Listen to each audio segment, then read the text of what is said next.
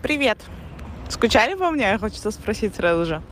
Это история одной миграции, подкаст о том, как мы с мужем, малышом и кошкой переезжаем из России и пытаемся построить новую жизнь в новой стране. Последний выпуск выходил полгода назад примерно. За это время очень много всего изменилось, э, очень много всего произошло. И э, хочу объяснить, что, почему, наверное, я не записывала, потому что э, что-то как-то меня прибила хандра, мигрантская депрессия, вот это вот все, и как-то было не до того. А потом навалилась куча всяких разных событий, и стало опять не до того. А сейчас почему-то захотелось снова возобновить этот проект и рассказывать о том, как мы тут живем, а, что планируем в будущем, как справляемся и что вообще произошло, потому что, ну, правда, было много всего прикольного, интересного за эти полгода, сложного. А, вот, хочу, наверное, сейчас смонтировать подкаст про то, как мы перевозили кошку.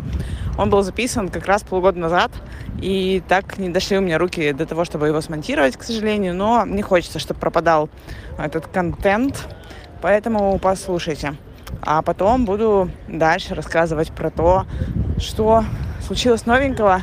А, очень хочется поговорить про эмоциональную составляющую, э, эмиграции, потому что, ну, лично для меня, и я уверена, что если не для всех, ну, прям почти для всех, кто переезжает, это очень важная сторона жизни, потому что, да, эмоционально непросто справляться с этими всеми приключениями. Хочется рассказать про то, как мы съездили в Россию, например, с малышом, и мои впечатления э, и перелете, и о поездки и о там, родном городе в том числе. Очень хочется рассказать про наши дальнейшие планы для небольшого контекста, кто, может быть, вообще забыл уже, что тут происходит. Мы уехали из России с э, трехмесячным ребенком и мужем в январе 2023 года. Два месяца провели в Турции, в Анталии, потом приехали в Черногорию, где, собственно, до сих пор живем. А, к нам прилетела наша кошка. Вот об этом сегодня вы узнаете подробненько. И, а, ну, это не конечная наша точка. Мы поняли, что Черногория немножечко не для нас страна. Буквально сразу мы это поняли. Но Uh, ушло некоторое время на то, чтобы уладить всякие бюрократические штуки, всякие сложности. И собрать документы и попробовать поехать дальше. Для этого нужно податься на визу. Ну, в общем, это все. А, тоже хочу рассказать попозже. Надеюсь, что к тому времени как раз появится у нас какая-нибудь ясность по поводу всех наших документов и дальнейших передвижений, потому что ждем, а, очень сильно ждем ответа от консульства о том, а, как будет наша жизнь дальше складываться. Вот как-то так. Слушайте, ставьте оценочки и да просто хотя бы послушайте. Буду уже рада.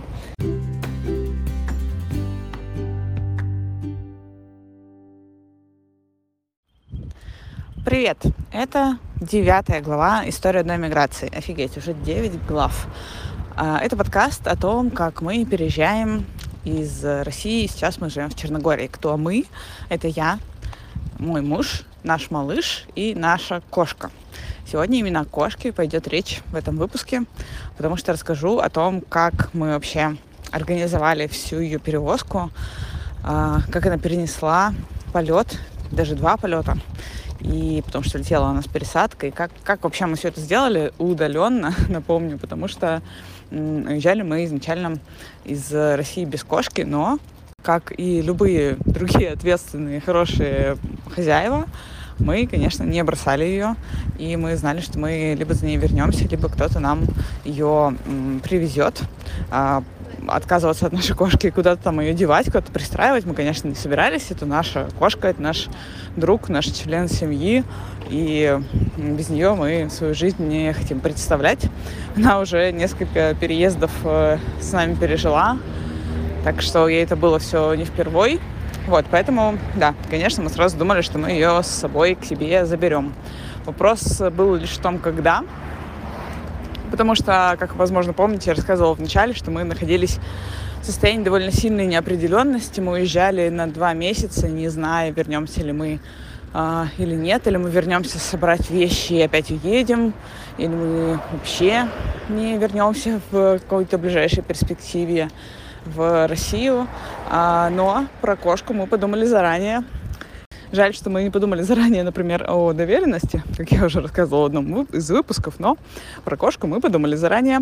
И э, все тщательно погуглили о том, как перевозить животных, как э, перевозить животных э, в Черногорию конкретно, потому что уже тогда мы задумывались о том, чтобы переехать именно в Черногорию, и что для этого нужно, и что нам нужно сделать именно сейчас, именно заранее. А, выяснилось, что нужно поставить чип кошке, и для собак, кстати, это тоже актуально. И прививки от бешенства, и там еще какую-то одну комплексную прививку. А, это очень важно, и это прям главное, без чего кошку нельзя перевести. И что самое важное, э, чип должен быть поставлен раньше, чем прививка. То есть, если вы поставили ежегодную прививку от бешенства, там, я не знаю, в марте, а в мае вы решили, что вы хотите переехать, и вам нужно поставить чип, то вам придется ставить чип и заново ставить прививку от бешенства. Можно сделать на следующий день, можно сделать прямо в тот же день, а, можно там, я не знаю, через неделю. Особой принципиальной разницы нет, но главное, чтобы прививка была после чипа. У нас была примерно такая же ситуация. Прививка у кошки была уже, но ну, несколько месяцев назад, может быть, около полугода, что такое, ну, то есть э, не стали мы ее пичкать сразу прививками там несколькими подряд, то есть какой-то промежуток уже был, но вот чипа не было, чип пришлось э, ставить э, и искать по всему городу нужную вакцину, потому что еще не все вакцины подходят для перевозки животных в Европу. Э, можно поставить, конечно, какую-нибудь там ну, типа, российскую, которая, может быть, где-то котируется, где-то нет. Но мы решили сразу уже поставить нормальную вакцину, чтобы, если что, вдруг мы вдруг решим ехать не в Черногорию, а куда-то еще, если... Ну, короче, на всякий случай. Чтобы точно уже у нас не было никаких проблем, чтобы мы точно могли перевести нашу кошку э, куда угодно. Поэтому обзвонили несколько клиник в городе и нашли э, место, где можно поставить европейскую вакцину, э, одобренную в смысле Европы. Это вакцина на бивак называется. Э, не с первого раза, но это место мы нашли, записались. И, в общем, все сделали. Э, спокойненько. Кошка у нас с чипом жила. Дальше план был таков. Мы уезжаем в Турцию на два месяца и оставляем нашу кошку нашим друзьям. Они, она у них жила на передержке вот эти вот все два месяца. Собственно, мы сразу им сказали, что либо мы сами заберем ее через два месяца у них, либо кто-то там из наших э, друзей или родственников ее у них заберет и э, привезет нам. Они были к этому готовы. Э, да, и она сменила даже несколько хозяев, несколько квартир за это время, потому что тоже там у всех свои дела, кто-то куда-то уезжал, кто-то уезжал в отпуск, и в итоге она пожила в двух местах у двух наших э, друзей. И ну, в целом была довольна. Я думаю, что люди тоже были довольны таким соседством, потому что нашу кошку все обожают. Она очень классная, она очень беспроблемная. И, ну, мы тоже ее любим, и поэтому я, наверное, так и говорю. Я думаю, что все э, котовладельцы в восторге от своих котов. Но наша кошечка действительно а, не орет, не, не знаю, не, не дерет ничего, не, никак не приносит никаких дискомфортов, а, никаких неудобств. И с ней жить одно удовольствие. Она тихая, маленькая, незаметная, милая, приходит спать э, э к тебе на ноги, на спину, куда-нибудь ложиться. В общем, с ней классно. Когда мы э, уже, находясь в Турции, поняли, что мы едем в Черногорию, то мы решили продлить немножко наше пребывание, пребывание нашей кошки у наших друзей, потому что мы понимали, что мы э, что нам нужно найти какое-то место для постоянной жизни в Черногории, снять нормальную постоянную квартиру, и уже после этого забирать э, кошку. Как ее было забирать? Э, лететь в Россию ради того, чтобы взять кошку, когда мы уже решили не лететь, когда мы уже смогли удаленно там решить все свои дела вплоть до переезда из квартиры и разбора, расхламления всех вещей. А, подумали, что это не очень целесообразно, поэтому попросили наших родителей, родителей моего мужа, привести нам кошку. Это была их такая миссия. И, ну, то есть, э, они хотели приехать к нам просто чтобы повидаться, пообщаться и пообщаться с внуком в том числе. А, ну и просто отдохнуть в отпуске и были готовы помогать всем чем угодно, но поэтому мы попросили их помочь с перевозкой кошки. Это было самое главное дело и единственное важное дело, которое у нас еще оставалось. Когда мы уже нашли квартиру, а, когда мы уже более-менее обосновались здесь, на новом месте, вот последнее большое, огромное дело, очень важное, которое оставалось, это перевести нашу кошку к нам, воссоединиться всей семьей наконец-то. И уже после этого можно было выдыхать. А, тогда мы, конечно, находились в таком довольно стрессовом состоянии, из последних сил уже буквально решали все эти вопросы, проблемы и задачи, потому что ну, уже колоссальное количество сил и энергии было потрачено на весь этот длинный переезд э, из одной страны в другую, потом с другой стороны в третью. Кучу локаций новых и кучу проблем и адаптация в новой... Ну, короче, про это, я думаю, еще расскажу чуть позже, про наши эмоциональное состояние, то, как мы это все переживали, и то, как переживаем сейчас, потому что все меняется очень э, быстро. Но да, просто на момент э, привоза кошки мы уже были в таком довольно истощенном моральном состоянии. А, но в целом все было хорошо, а, забегая вперед. Так вот, вернемся к кошке. А, мы попросили родителей мужа привезти нам ее. План был таков. Они э, летят в тот город, где жила кошка, э, забирают ее и летят с пересадкой в Стамбуле в Черногорию, в Подгорицу. Там муж встречает их на машине, которую он берет в аренду, и привозит в город Бар вместе с кошкой. В общем, такая длинная сложная схема. Других вариантов не было. Прямых рейсов из нашего города в Черногорию не было. И в целом, мне кажется, из любого города России, кстати, в Черногорию нет. Все сейчас летают либо через Стамбул, либо через Белград. А, вот, поэтому ну, был вариант такой. Мы прошерстили а, все, я не знаю, чаты, а, все сайты, все форумы про перевозку животных, потому что нюансов и деталей действительно очень много выяснили все, что могли, и принялись а, решать постепенно все эти задачки. Первое, что нужно было сделать, это купить билет на самолет для кошки. И это мы делали еще находясь в Турции, когда мы уже точно поняли, что будет происходить, точно поняли, какие будут планы у нас, а, и поняли, что примерно месяц, наверное, можно закладывать на все вот эти вот э, штуки с разбором там, наших текущих задач, когда мы приедем в Черногорию. И то есть через месяц после нашего приезда мы э, организовывали приезд э, родителей вместе с кошкой. Поэтому мы, еще находясь в Турции, в последние дни там, параллельно с тем, что мы решали кучу задач по перевозке себя в Черногорию, мы еще решали задачи по перевозке кошки в Черногорию. А, как это было? Мы погуглили о том, как покупать билеты на животных э, на нужные нам рейсы. А, первый был, по-моему, вот что-то я уже смутно помню, кажется, это был Аэрофлот. Или, может быть, нет. В общем, какой-то российской авиакомпании. Самолет летел в, из России в Стамбул. А, да, и у нас, кстати, был даже... Да-да-да, в этом была сложность. У нас был не называется, не транзитный рейс, то есть не билет был куплен не то чтобы а, ну, типа вместе из одного города в другой, из другого в третий, это типа один билет и одной авиакомпании, и ты там просто присаживаешься, твой багаж сам там где-то перекочевывает из одного самолета в другой. У нас была другая история, а, у нас был составной рейс, то есть сначала мы покупали самостоятельно один билет а, из России в Стамбул, а потом самостоятельно покупали у другой авиакомпании, у турецких авиалиний, билет из Стамбула в Подгорицу. И в этом была сложность дополнительная ко всей и, то, и так большой горе сложностей. У Аэрофлота довольно понятная схема. Ты бронируешь билет, и когда вводишь там все свои данные, ты указываешь, что с тобой будет э, животное, оно летит с тобой в салоне, естественно, потому что у нас маленькая кошка, и в багаж ну, ее не сдают, она летит в салоне, э, покупаешь билет, и, собственно, на этом все. И никаких проблем, насколько я помню, на покупку билетов в Стамбул для животного не было.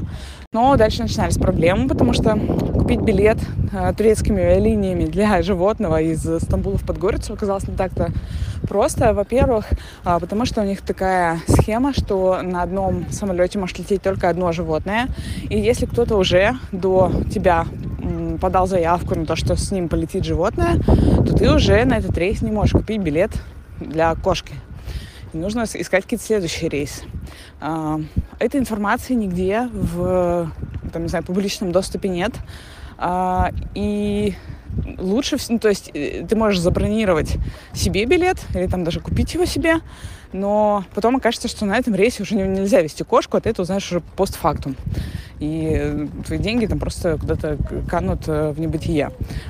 Поэтому э, схема такая, которой все сейчас пользуются. Вы звоните в колл-центр или пишите в WhatsApp в колл-центр турецких авиалиний и говорите, что вот так и так, я лечу с кошкой. Можно ли узнать на таком-то рейсе, есть ли э, возможность привести кошку?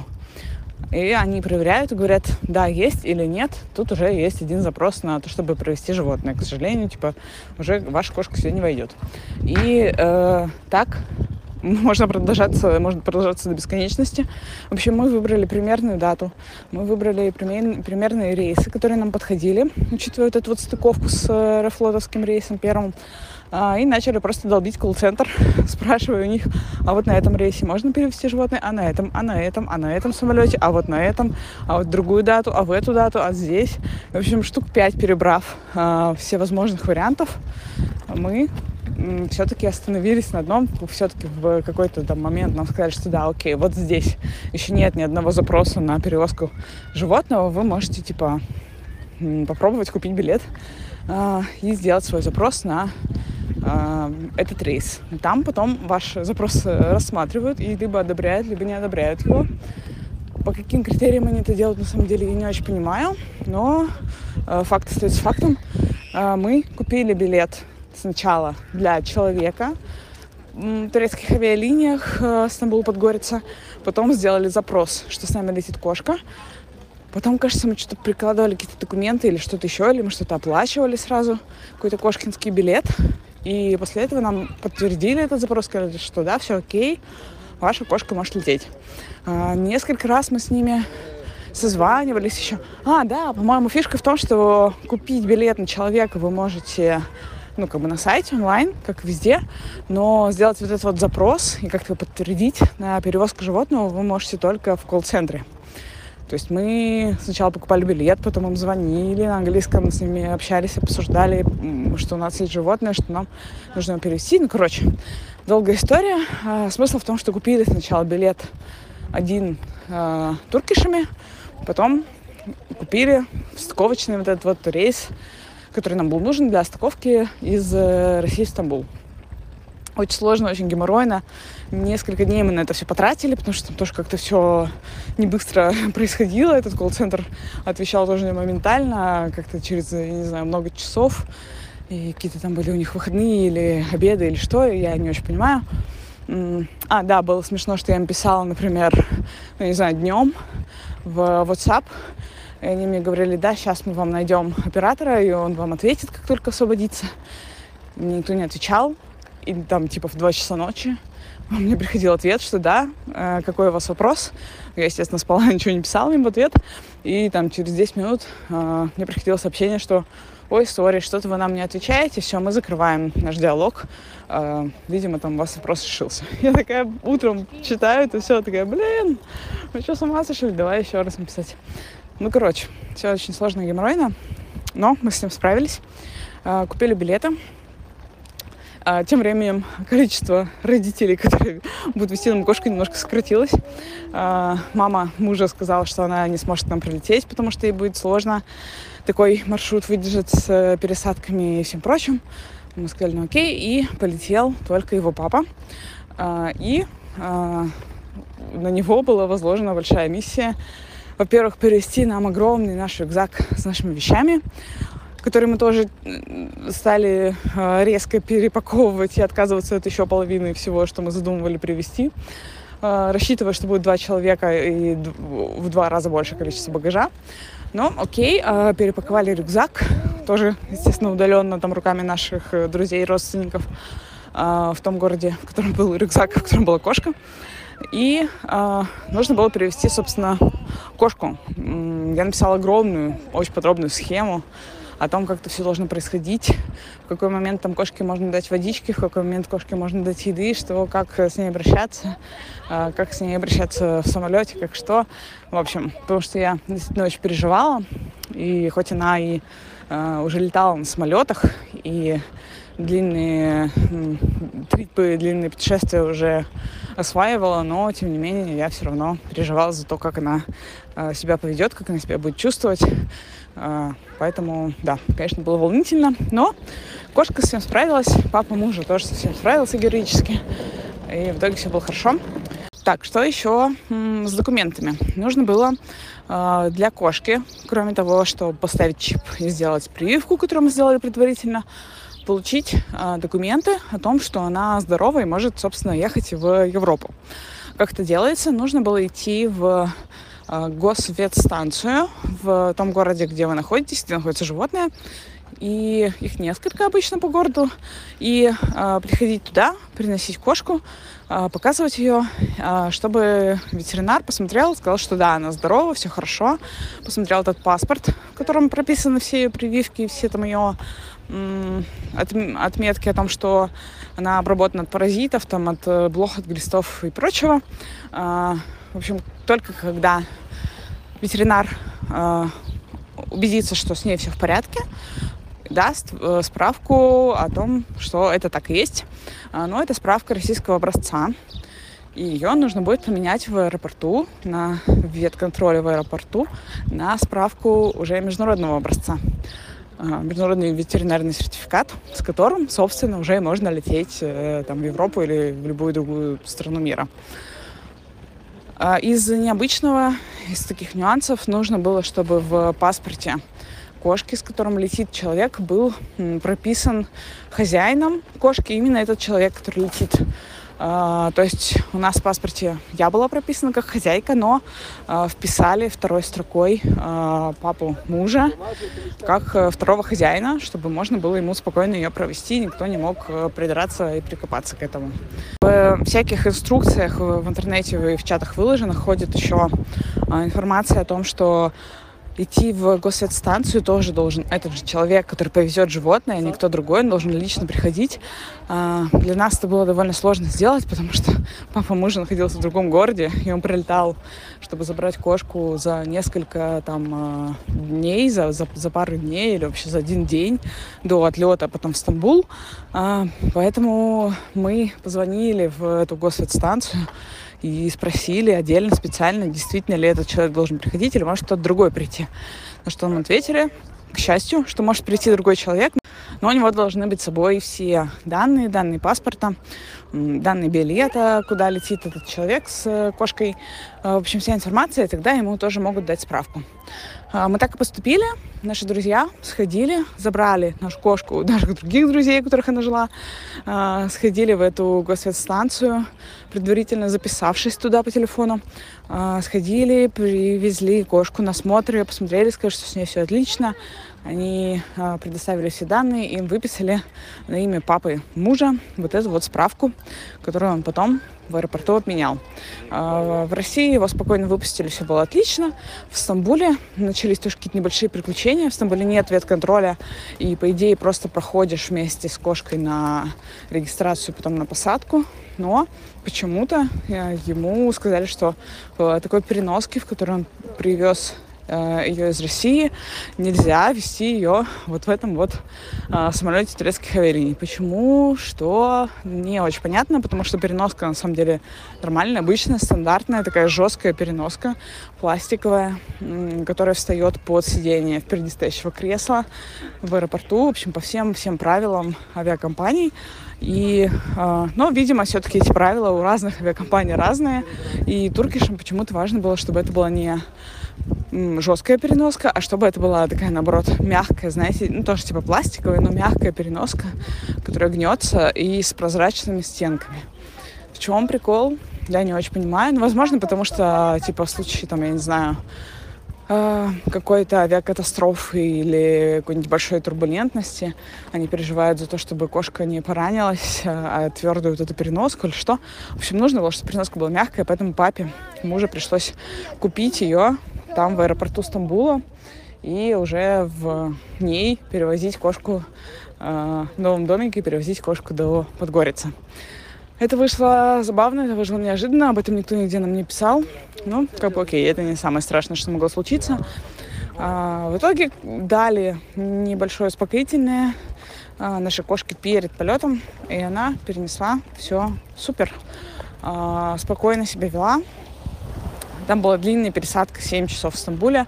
Это было, конечно, самое сложное, потому что было 7 часов сидеть в переноске сложно. А, где-то ее выпустить, погулять, ну, не очень себе даже представляю, как можно было бы, потому что, мне кажется, она еще больше бы испугалась каких-то там, не знаю, толп, резких звуков, новых запахов. И, а, ну, проще всего было бы ей находиться в понятном, хотя бы замкнутом маленьком пространстве, чем в огромном аэропорту, полном каких-то страшных э, людей и звуков. Вот так и сделали. Эту семичасовую пересадку как-то они э, пережили совместно с папой мужа. Э, и, и все. И в самолете он смог ее достать и положить на колени, э, где она половину полета с ним э, пролежала. Потом уже на посадке э, сказали ему, что нужно убрать ее обратно в переноску. Вообще, по идее, по правилам нельзя доставать ее э, вообще ни разу за весь полет, но обычно по опыту все этим пренебрегают. Uh, никто особо не, не зверствует и разрешает достать кошку, положить ее на колени, погладить, потому что понятно, что ей так намного спокойнее, когда есть там хотя бы знакомый какой-то запах, есть какое-то человеческое тепло, ее гладит, она чувствует, что она более-менее в безопасности, чем она там в вот этом непонятном отсеке под сиденьем, где никого нет и страшно, холодно и, короче, не очень. Вот, э, полет прошел хорошо. Она, конечно, была в шоке э, от всего происходящего. Конечно, она довольно сильно стрессанула, я думаю. Ну, давали ей пить, есть практически не давали, и, или, по-моему, давали, но она и не ела особо, ну, это понятно, что в стрессе вообще там не до еды. А, вот, а, муж встретил их в аэропорту и привез в бар, привез к нам домой, это было уже поздно вечером, и э, вот, мне кажется, это было самое, наверное, сложное даже для нее, э, сложнее, чем э, все эти самолеты, потому что поездку в машине она переносит не очень хорошо, ей начинает тошнить, или она боится громких звуков, я не знаю, с чем это связано, то есть с тем, что ее укачивает, или просто со страхом. Но да, в машине ей было уже не так хорошо, как в самолете, и ну, пришлось просто это потерпеть, как бы что-то еще делать. А, вот, поэтому она пришла вечером а, домой, когда ее принесли. А, мне кажется, сразу выдохнула и стала как-то осматривать владение, стала смотреть э, квартиру, обходить все углы, все нюхать, осваиваться как-то. Ну и все, и э, уже этой же ночью она спала вместе с нами, как она обычно это делает, запрыгнула к нам на кровать и легла нам на ноги. Нас узнала она или не узнала, сложно сказать, потому что ну, она такая довольно социальная и ко всем людям э, довольно хорошо относится. Поэтому каких-то бурных восторгов при виде нас она не э, проявляла. Ну и это окей. Вот. А сейчас все хорошо. А с малышом она познакомилась на следующее утро, потому что когда она прилетела, он уже спал. И это было тоже довольно забавное и милое Uh, история, довольно милый момент. Uh, мы сняли это все на видео, но я вам его, конечно, не покажу, uh, потому что это подкаст. И, э, и малыш, и кошка очень были удивлены и рады увидеть друг друга, хотя они знакомы. Три с половиной месяца мы жили вместе с малышом и с кошкой, но, конечно, они уже оба, и она, и он, э, друг друга забыли. А, и в первые три с половиной месяца малыш вообще не отражал, мне кажется, особо, что происходит э, вокруг него, а, кроме того, что вот мама, вот папа. А, а кошка ну, как-то настороженно к нему относилась, потому что он постоянно пищал, плакал, и ей было непонятно вообще, кажется, что происходит, что это такое, что это за пищащий комочек. А здесь э, он очень обрадовался ее увидев, начал смеяться, кричать, э, пытаться схватить ее руками. Мы, конечно, показывали ему, что ее нужно гладить, что вот у нее такая мягкая шерстка, вот посмотри, как ее можно гладить. А, его руками я пыталась его погладить тоже, но он был просто в восторге от э, того, что какое-то новое животное здесь находится, потому что он впервые видел ну, в такой близи кошку и мог ее даже потрогать, погладить. Мы, конечно, показывали ему уличных кошек, уличных э, животных, но не давали ему гладить их, потому что фиг знает, что там за животные. А тут вот в полном доступе своя мягкая э, мяучащая кошечка. Да, поэтому, но гладить у него не очень хорошо получалось. У него хорошо получалось хватать ее за шерсть, хватать ее за усы, хватать ее за уши, хватать за хвост, за лапы, за все просто выступающие участки тела и просто за шерсть. А, но мы, да, старались каждый раз а, им показывать, что хватать нельзя, нужно гладить. А, вот так вот аккуратненько. А, и сейчас, мне кажется, что по прошествии уже сколько месяц, полтора месяца, наверное, прошло э, с тех пор, как она приехала к нам. Э, они оба уже освоились, и у них очень классное взаимодействие налаживается между собой. Э, малыш по-прежнему ей очень радуется, но уже не так бурно, как в первый раз. Э, но уже более какие-то воздержанные эмоции, но тем не менее они есть. И э, он ее пытается все так же то погладить, то схватить. Ну, он уже умеет гладить ее уже. Не каждый раз ее прям хватает со всей дури и тащит к себе. Он уже может просто погладить и убрать руку. И э, если все-таки он э, начинает как-то перегибать палку и более сильно выражать свои эмоции, чем того хотелось бы кошке, то она э, не дает себя в обиду. Э, лапа его э, бьет по рукам, иногда периодически пытается как-то укусить, прикусить немножко. Но мы за этим тоже следим. И отлично видно, что она не выпускает когти, когда бьет его лапой. То есть это такая прям ну, продуманная защитная реакция, не агрессивное, не нападение, а просто вот ударить, показать жестом, что так не надо делать со мной. И когда она его прикусывает, она тоже там не бросается, не впивается в него зубами, а просто так немножечко кусает и отпускает тут же. Это очень прикольно, очень необычно и очень классно видеть, что два таких вот наших любимых э, зверька, два наших любимых животных вот так вот классно ладят между собой, и э, какая-то у них между собой тоже, э, не знаю, атмосфера, какое-то доверительное общение вырисовывается. Вот, мы этому очень рады. А, сейчас у кошки все классно, у нас тоже, и мы, конечно, не чуть не жалеем, что мы э, перевезли ее к нам, потому что без нее было бы ну, прям очень плохо нам, и ей, наверное, без нас тоже не очень. Все, спасибо, что дослушали. Малыш тут у меня капризничает, начинается дождик. Буду его укутывать. Пойдем домой.